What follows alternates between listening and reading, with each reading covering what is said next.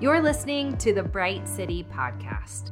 To hear more about our gatherings, groups, and what's going on in the life of our church, visit brightcity.church or follow Bright City Church on Instagram. Today's message is from Pastor Nick.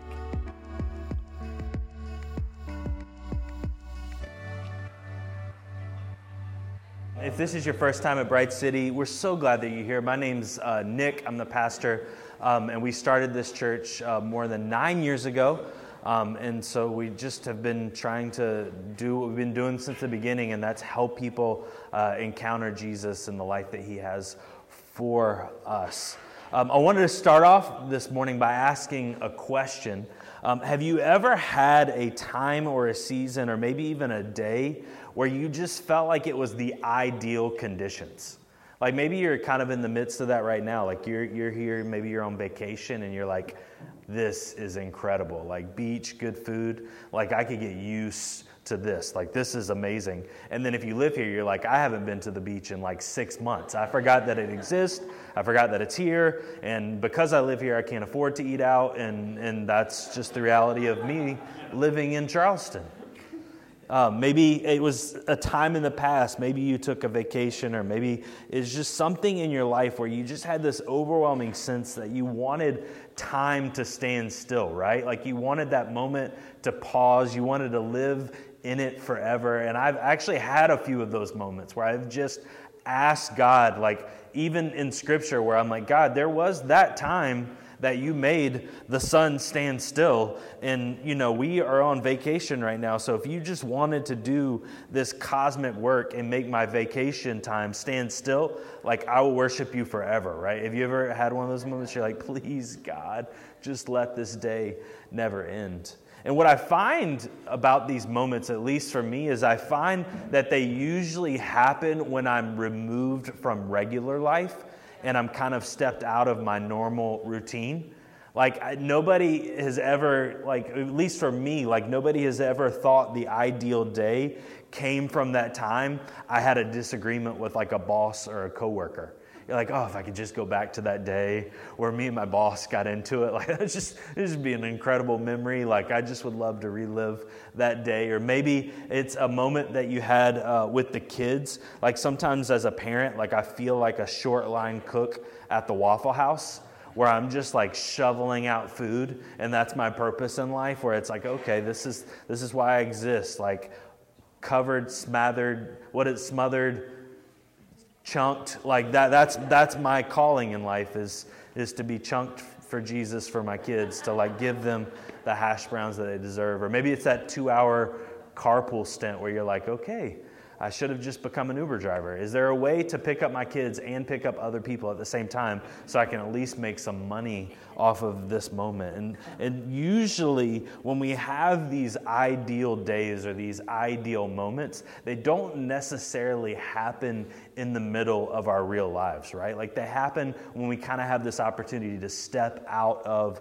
the everyday routines and the everyday things that we do in life. Uh, one of the things that we've been trying to do in this sermon series is talk about how we, as God's people, can be a light unto the world. Uh, if this is your first time here, we're going to do something at the end, and, and you're going to be worried because you're like, we're all saying this at the same time. Is this a chant or something? But it's actually us reading Matthew 5. These are Jesus' words. And the invitation and the proclamation that Jesus gave for his church was that we would be a light unto the world, the city that's on a hill, so that when the world looks up, they see kind of this, this light in the distance. And as a result, they see the good works in the church and through the people of the church and because of that there's this crazy thing that happens is when people see our lives when we live this way other people start to worship jesus and so, if you've ever felt this tension where you're like, I just don't understand how the world is going to change, like, I just don't understand, like, what is the exit opportunity for the crazy train that we might be on in the world. And a lot of us are like, okay, we've, we've just got to move or I've just got to get some land out in the middle of nowhere, and this is how I'm going to endure through time. But actually, Jesus' invitation to us was an invitation where we would be the catalyst in the change in the world that we long for and desired, and even more that He longed for and desired. And so when you think about your life, you are created in such a way to be an agent of change for the world. And so we've kind of been talking about that being this idea of winsome. So becoming winsome. This is kind of Paul's term. He says that I become like these things so that I might win some people to Christ. He goes, I become all things to all people so that I might be winsome.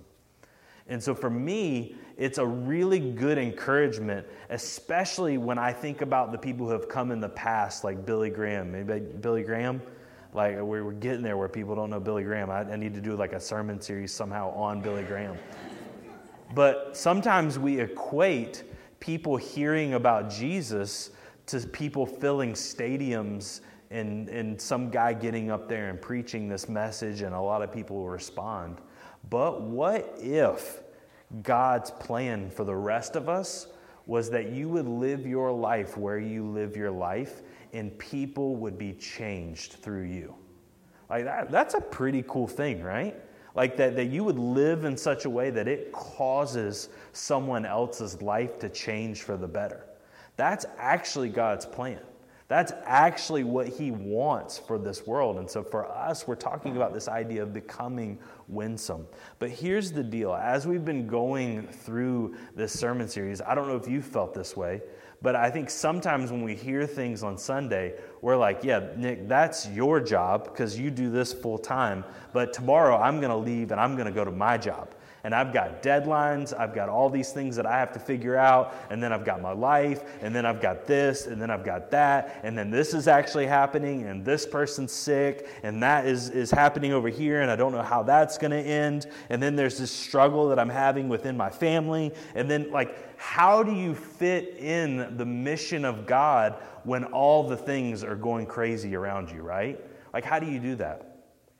And so, kind of this morning, my argument, if you will, or my proposal to you guys, everybody who knows me, they're like, Nick, you would argue with a fly. What are you talking about? My proposal to you is that the miracles in the mission that God has for your life happens in the messy middle.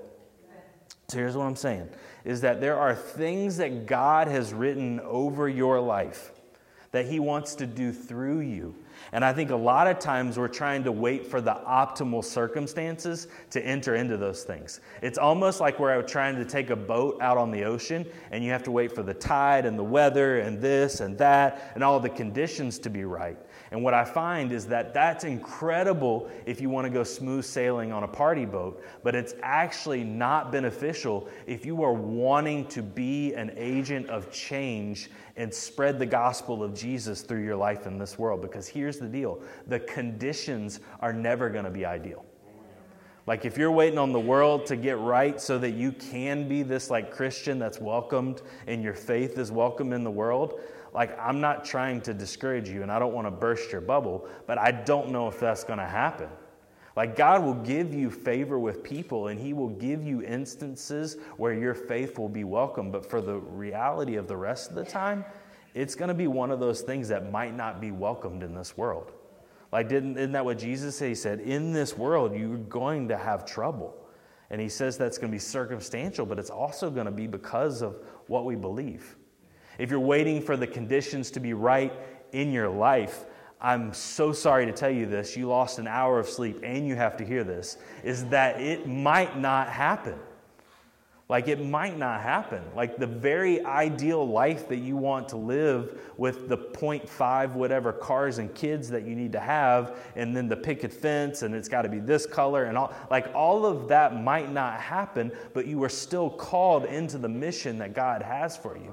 And so, what I'd like to propose this morning is that the mission in the life that God has for us is not when the sea is calm and everything's smooth sailing, but actually, mission happens in the messy middle, right?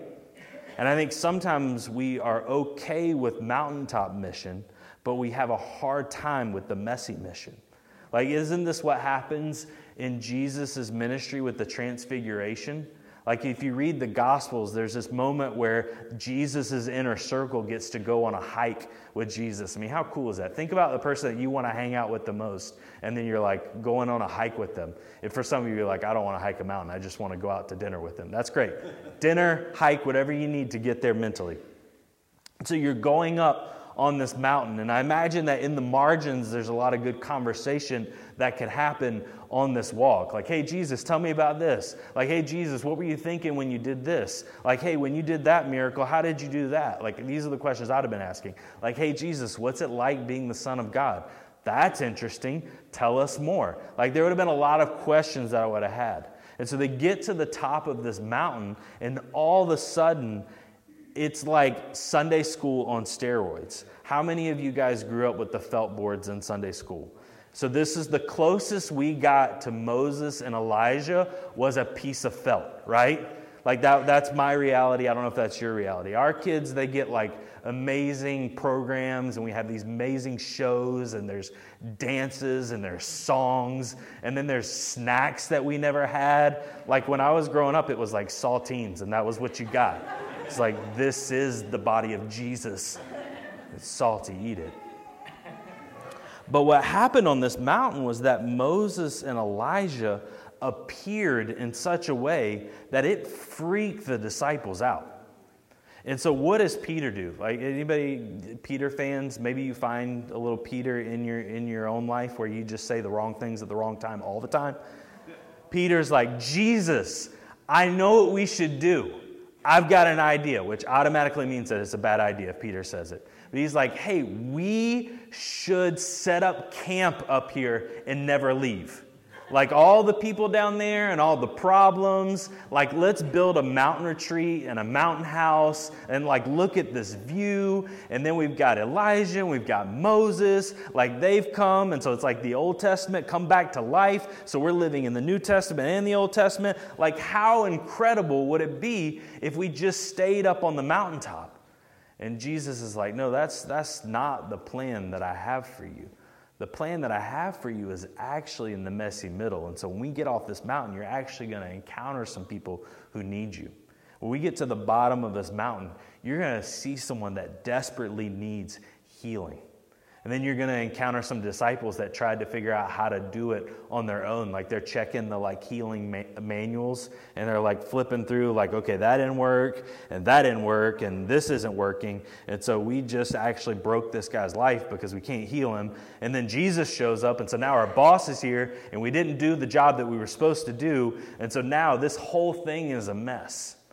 And when I read the scriptures, I actually think that that is the moment and that is the soil for the miracles that God wants to do through you. And I think so often we are yearning for the mountaintops. And Jesus is like, hey, I have unleashed you in the messy middle. I have unleashed you in such a way that, yes, you might encounter some brokenness.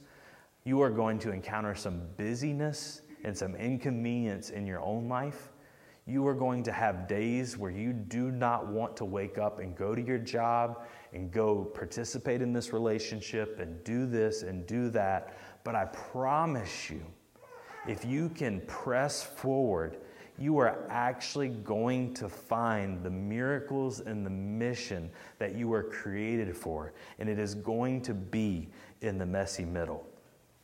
One of the persons that I feel like did this so well in the scriptures was the Apostle Paul. Anyone heard of him, Apostle Paul? So, Paul was this guy that actually had an incredible encounter with Jesus. Like, it was so incredible that they were like, hey, we got to change your name because that was pretty doggone incredible. Like, you encountered God, you get a new name. That didn't happen to me.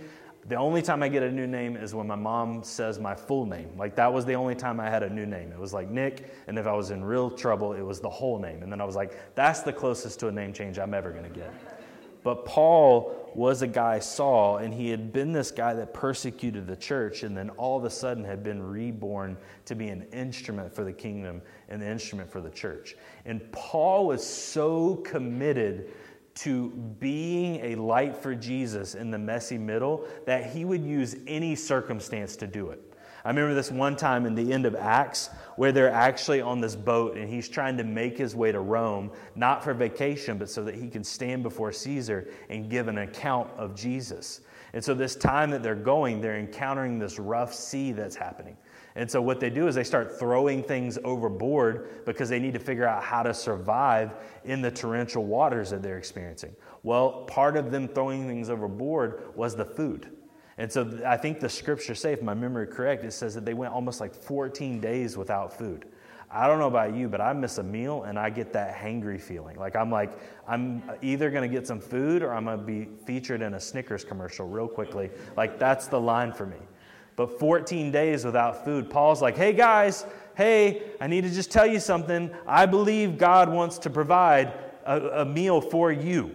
And it's like, well, Paul, that's great. That's awesome. We just threw all the food off the, the boat. Like, what, what does that look like? And so he would constantly be using this messy middle to speak the name of Jesus. And then there's this moment where they actually get shipwrecked and get to where they can swim on the shore, and they're all there on this island.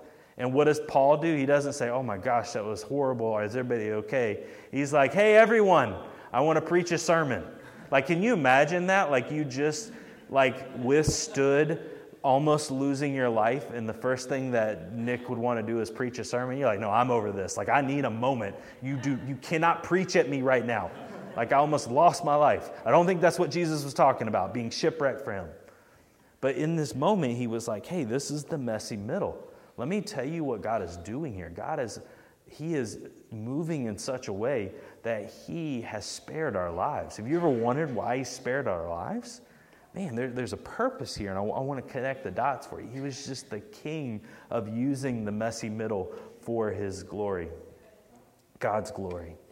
And so when we get to Second Corinthians chapter 1, he has this way of introducing himself to the church. And I don't know about you, but if you've ever been in churches, usually we don't start with like suffering and struggle. Like usually we like warm you up with coffee and then we give you like roomy chairs and then I ask like a question to engage or you know something, but I don't go, "Hey, anyone having a bad day?" Me too. Like if I did that, you'd be like, "Oh, great. Like when is lunch happening?" Like when do we get to get out of here? Because Nick's going to like whine about his suffering and his struggles. But what happens here is Paul, he opens up with the suffering and the struggle in such a beautiful way because I believe that he sees the power of the messy middle. I believe that he sees that there is such a mission if we're able to open our eyes and see the miracles that God wants to do in this messy middle. So, Second Corinthians uh, this is chapter 1, verses 3 through 7, and I think it'll be up there. It says, All praise to God, the Father of our Lord Jesus Christ. God is our merciful Father and the source of all comfort. He comforts us in all our troubles so that we can comfort others. When they are troubled, we will be able to give them the same comfort that God has given us. For the more we suffer for Christ, the more God will shower us with this comfort through Christ. Even when we are weighed down with troubles, it is for your comfort and salvation. So he's talking to the church there. He says, For we ourselves are comforted, we will certainly comfort you. I think he's trying to make a point there like, hey, you're going to receive something, you're going to give something. Then you can patiently endure the same things that we suffer. We are confident that as you share in our sufferings, you will also share in the comfort God gives us. And so, how do we minister and do mission out of this messy middle? And I believe Paul gives us a few things. And one of the first things that I believe he's showing us, and I actually think there was another theologian, Mick Jagger, was showing us the same thing here, is that we get what we need, not necessarily what we want, right? You, have been there? Okay, you're following me. you're like, he's oh, off his rocker. Listen, you can be right sometimes by accident. Like I don't think he's like a theologian, but he was he was right. It's, I, I have another sermon where I quote Kenny Rogers. Like, sometimes you got to know when to hold them, know when to fold them, know when to walk away. Like, there is some godly wisdom in there somewhere. Oftentimes, I find myself in the messy middle, and rather than searching for what I need, I'm searching and turning to what I want. Have you ever been there? Where you're like, hey, I don't know what's happening, but I had a bad day, and I need a big old glass of something, or I need a big old show of something, or I need a big old step away from something. And I think oftentimes what happens is when we live in that way, we miss out on the miracle that God wants to extend to us in our relationship with Him. And I think sometimes we have these crises of faith in our life, and we're like, man, where is God? Where is God? Where is God? And God's like, hey, I'm right here, but I was at the left, and you took a right, and you went to do this and that and that and this, and I was here the whole time. And so, Paul, he's reminding us in that verse 1, it says, All praise to God, the Father of our Lord Jesus Christ. God is merciful. Eh, God is our merciful Father and the source of all comfort. And so when Paul gets in these messy middle moments, his first step is to turn towards God because he knows that that is how he's going to receive the comfort that he needs to live this life for Jesus. And so when you see that word comfort, I'm like, okay, what is that? Is that like God sending us a Hallmark greeting card or like we get flowers when our day's down? Like, what does this look like? And comfort actually means a calling or summoning near. And so what happens is, is God saying, hey, what you're going to get is not a change in circumstance, but you're actually going to get a change of proximity. Rather than taking you to another place, I'm going to bring you closer to me. And that's where the comfort comes in. And so Paul's saying, hey, the comfort that we are going to get is going to actually be God Himself. And you're like, I, I don't know, kind of like the things of God more. I, I mean, I, I get it. Like, who doesn't want blessing over presence, right? Like, sometimes we get that way where we're like, man, I just, I would rather have blessing God, if you just give me blessing, like keep the storms, blessing, Lord, bless me. Lord, please give me blessing. But he's like, hey, I, like first off, I just, I just need you to know that, that I, I am the blessing. I am the peace. I am the comfort. And so when we find ourselves in the messy middle, we've got to make sure that we are reaching out to what we need, not necessarily what we want. And what happens is, is I find sometimes as believers, we have these people around us that are going through the storms of their life, and we are only extending to them the things rather than the actual person, God. Right? Like Jesus came to walk among us. He didn't say, hey, you'll be good just living on this earth. And so when we find ourselves in these moments, like we have to actually give them this comfort. And the only way we know to have the comfort is that we actually turn to the comfort ourselves rather than the things of this world. This is the equivalent of being in a plane and putting the oxygen mask on first before you turn to your neighbor and put theirs on, right? Like it's like, hey, you, you've got to make sure that you are breathing rightly in this life. You got to make sure that you are receiving the comfort that you need in the messy middle of your life. And so Paul was like, Hey, I've had some crazy days. I've had a lot happen to me, but the place that I found the relief and the comfort was actually in the presence of God, not in the things of this world. It was actually in his way of comforting me that I felt this wave of peace come over my life. Like, if you ever wanted that peace? Have you ever felt like you don't have peace? And what I see in scriptures is like, hey, in order to get the peace, we've got to come to the Prince of Peace. And his name's Jesus. And so to live out the mission that God has for you in the messy middle means that you have to put your oxygen mask on first. You have to make sure that you are receiving comfort. You have to make sure that you are drawing near to Jesus. You have to make sure that you are stepping into all that the Father of heaven and earth has for you. You might be thinking, like, okay, how, how, how do I know God wants me? Like, how do I know that He wants me near? Like, He, you know, He, he hasn't, you know, He doesn't know my past. He doesn't know all the things that I've struggled with. Here's the most beautiful thing about God is He knows everything about everyone, and He still extends the invitation to you and I to come near.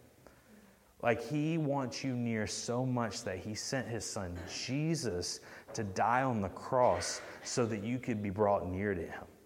If, if you don't believe that you're wanted after that, I, I don't know what will make you wanted. How crazy is that? Is that the God of heaven and earth gave his one and only Son so that you could enter into his comfort? He purchased that comfort for you. How many of you love a gift that someone else bought you? Those are the best gifts, right? Like, this is the greatest gift that God would purchase comfort for you in and through his Son, Jesus. So we get what we want. And then out of that, we give what we receive. We give what we receive. This is what Paul continues. He says, He comforts us in all of our troubles so that we can comfort others. Let me read that again. He comforts us in all of our troubles so that we can comfort others. When they are troubled, we will be able to give them the same comfort that God has given us. And so, what Paul is doing here is he's attaching purpose to our pain in life. Like he's saying, hey, I need you to know that the pain that you're feeling, the messy middle that you're in the midst of, there's actually a purpose to it. And because what happens is, is we will not endure the messy middle if we do not find the purposes of God in it. In fact, I think it's hard to endure the messy middle even when there's not some sort of pleasure of life attached to it. It's like, oh, I can get through this because I've got the paycheck. Or I could get through this because I have this on the other side. I can get through this because I know that I have vacation coming up. And what, what Paul is saying, like, hey, you can get through this because you have purpose in the midst of this mission and the messiness that you're feeling. I mean, this is so incredible because usually we have to make sure we endure everything before we reap the benefits of it. And Paul's saying, hey, you actually get the purpose in the middle of it all. Like, you actually get the purpose every day when you're walking through it. You actually get the purpose when you wake up and do the very thing that you don't want to do. He's saying the purpose is there. And I think sometimes when we think about the comfort of God, we picture some magical moment where it's like us and God on a beach and then, you know, the barefoot, like Prince, sand, Jesus moment. Like that's, that's like what we equate comfort to. But I think sometimes we forget that God has things for us to do on this planet. I think uh, another misconception comes in that invitation that we receive in Matthew 11, 28 and 30, right? Like Jesus' invitation, he says, Come to me, all who are weary and burdened, I will give you rest. Who doesn't want a nap in Jesus' name? Then he says this.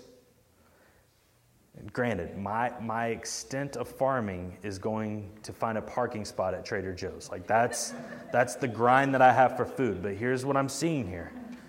He says, Take my yoke upon you and learn from me for I am gentle and humble in heart, and you will find rest for your souls. Here he goes again. He says, For my yoke is easy and my burden is light. What I am not hearing is that you won't have a yoke and you won't have a burden. What I am hearing is that you are going to have my yoke and my burden. And my yoke and my burden involves you receiving comfort, and as a result, you extending that comfort to other people. And here's the beautiful part of that is the toil that you experience in your job, it sounds like you're not going to experience it in this mission. Like your life will be messy, but the mission won't. It's going to be clear. Like people are messy, but God's not. Like people have a lot of things going on in their lives, but the mission of the kingdom is this thing that's supposed to be light and weightless in our in our lives. And so he's saying, hey, why are you carrying the heaviest thing that you can carry when I have this mission that you're meant to carry and I'm going to carry with you? And I think sometimes we experience the weight of this world and the weight of our lives because we're not carrying the lives that God purchased for us. You're out there carrying like a 300 pound weight, and you're like, God, help me carry it. And He's screaming from heaven, I didn't want you to carry that. I didn't want you to carry that. Like you, you, you are, you are perfecting your muscles, but that's not what I wanted you to carry. Like you're getting the protein, but that's not what I wanted. And he's saying, hey, like what happens if you actually carry the thing that you're supposed to carry? Here's something I have found that has been so true in my life, and I wonder if it's true in your life. The beautiful thing about helping others in their struggle from the comfort that we receive is that we receive healing when we help. And sometimes I wonder if we haven't been fully healed because we haven't turned to others and been a part of their healing. And so, what Paul's saying is, he's saying, hey, there is a comfort that you are going to receive. And part of that comfort being fully rooted and experienced in your life is going to come when you receive the comfort and you extend that comfort to other people. And I think sometimes in my own life, I stop short, therefore, I don't receive the full comfort and the full healing. Don't you want to receive the full comfort and the full healing that God has for you? And Paul's saying, hey, there, there's something greater that's going on here, and that you're going to receive comfort. And as a result, you are going to be able to help the people in this world.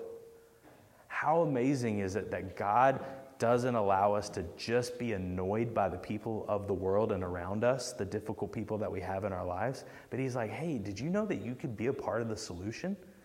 First of all, you got to remember that you're a difficult person too. Like we're all difficult people. I have a friend he says it's extra grace required. That's what some people are in his life. And I'm like, yeah, me too, man. I am the first extra grace required of my own self in my own life. Like I got to extend grace to myself. And so we have these difficult people in our life and we write them off and say, oh, that's just how they're always going to be. Oh, that God's surely not, God's not in that situation over there. And God's like, hey, I am in that situation. I'm in that situation through you. It's not getting better because you're not going over there and extending the comfort that they need. You have the good news. They don't. They're a prisoner of war. You're not. You are supposedly stepped into freedom. They haven't. They're in bondage. What, uh, what do people do when they're in bondage and they don't have freedom? They lash out and hurt, right? Wounded people wound people, right? And he's like, hey, you, you've got a comfort that can help that situation. And then lastly, we get to gain a new perspective. Paul finishes this thought with this. This is, this is crazy. This is like level 501. He says, For the more we suffer for Christ, the more God will shower us with his comfort through Christ. And so when you're at the place where you're just like, I just, I can't take anymore, what we're indirectly saying is, is I can't take any more of God's comfort. Because if we stiff arm suffering, then we're stiff arming the comfort that God has for us. And that's, that's hard. That's like upside down thought, right? Like comfort only comes when like it's smooth sailing, right? When we're on the beach and we're listening to country music, like that's comfort. And, and God's like, no, no, no, no. Like, the more you experience uncomfort in this world is when you receive the most comfort in this world.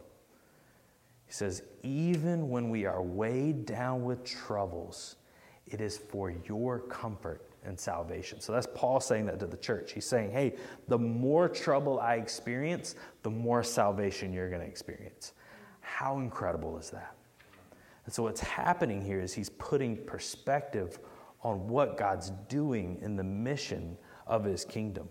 Uh, one of the things that we have in this uh, city is the wonderful blessing of beach, good food, quaint little city, little history, all the things. But the other side of that coin is that we get hurricanes. Anyone? You, yeah, we have hurricanes.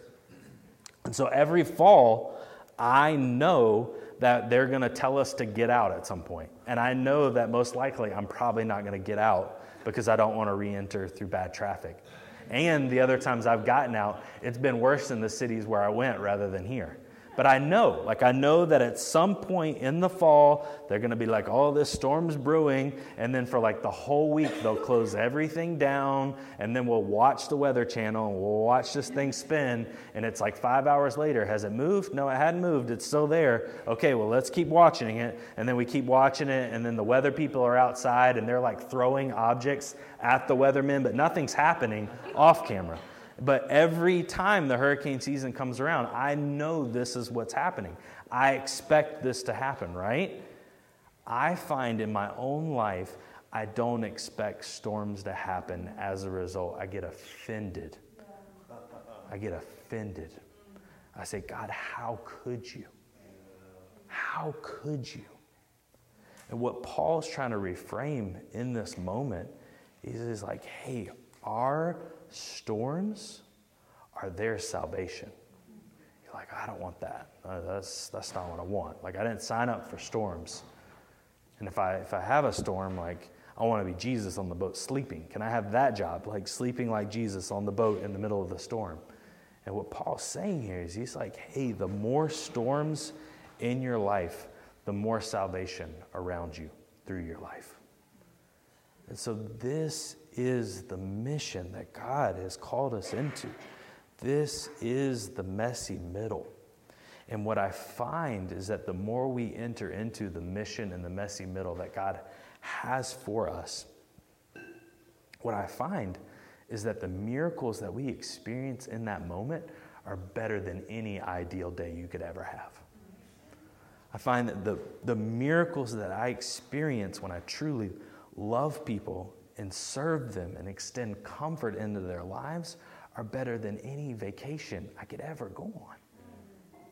And I think for us, we have to see what God is doing in our lives. Will we ever go up to the mountain? Absolutely. Do you need to feel bad about going up to the mountain? Absolutely not. If you're here on vacation, I'm so glad you came. You get extra, extra points because you're at church on vacation. But here's the deal is that the life that God has purchased for you in and through Jesus on the cross is actually a mission in the messy middle of your life. That is when you're at your best. That's when you're most attuned to God. That's when you are going to receive the most comfort, and as a result, you're going to be able to give the most comfort that's when your perspective is going to shift and you're like, man, God, I'm, I just, I've kind of been, this is just me and God, so take this for whatever it is. Like, I've been a whiny baby and I've been so offended by the things that are happening in my life. And, and, I, and I'm surprised by the storms, but I don't, want, I don't want to be surprised anymore. I think, I think God's going to do something in this. I think God's going to use this. Like we are about to sit through Resurrection Sunday, and some of us struggle to believe that God wants to resurrect things in our lives. That's what He does. He is in the resurrection business. He is in the business where we have ashes in this world, and He transformed them into beauty. Why wouldn't He do that in your life? But the question is do you want Him to do that in your life? Because I promise you, if you are not entering into the mission of the messy middle that God has for your life, then you will enter into the mundane way of this world. And you'll doubt God, and you'll be like, He doesn't exist. He's not doing anything. And He's like, Actually, I am. I'm just waiting for you to go where I want you to go. just waiting for you to do what I want you to do. But here's the most beautiful thing about God He's not tapping his foot up there waiting for you to get your life together. He is lovingly waiting for your eyes to open and see the miracles that he wants to do in your life. Like that's the picture of the father, right? It's the prodigal son. He's not there to give you the I told you so speech. He's there to throw the celebration. But in order to receive the celebration, we need to come home first. So come home to the messy middle. Find the miracles there. Watch God work and watch Him redeem all of the mess of your life because He's the only one who can. Amen? Amen. Father, we love you. We thank you for all that you do. Uh, Father, I just pray that this time would just be a place where we can uh, just hear from you. Father, we just want to hear from you. I, I know my limitations. I know my words have limits, but God, your power and your presence has no limits. So, Father, in the name of Jesus, uh, we just receive the comfort. We pray that you would summon us near and that we would answer. In Jesus' name, amen. Thanks for listening in to Bright City. If this was encouraging, we'd love for you to subscribe wherever you listen to podcasts. If you're an owner at Bright City, you can give online at brightcity.church or on Venmo to Bright City. Before you go, we'd love to speak this benediction from Matthew 5 over you. You are the light of the world. A city built on a hill cannot be hidden.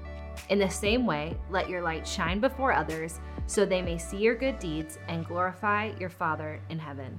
We love you, Bright City.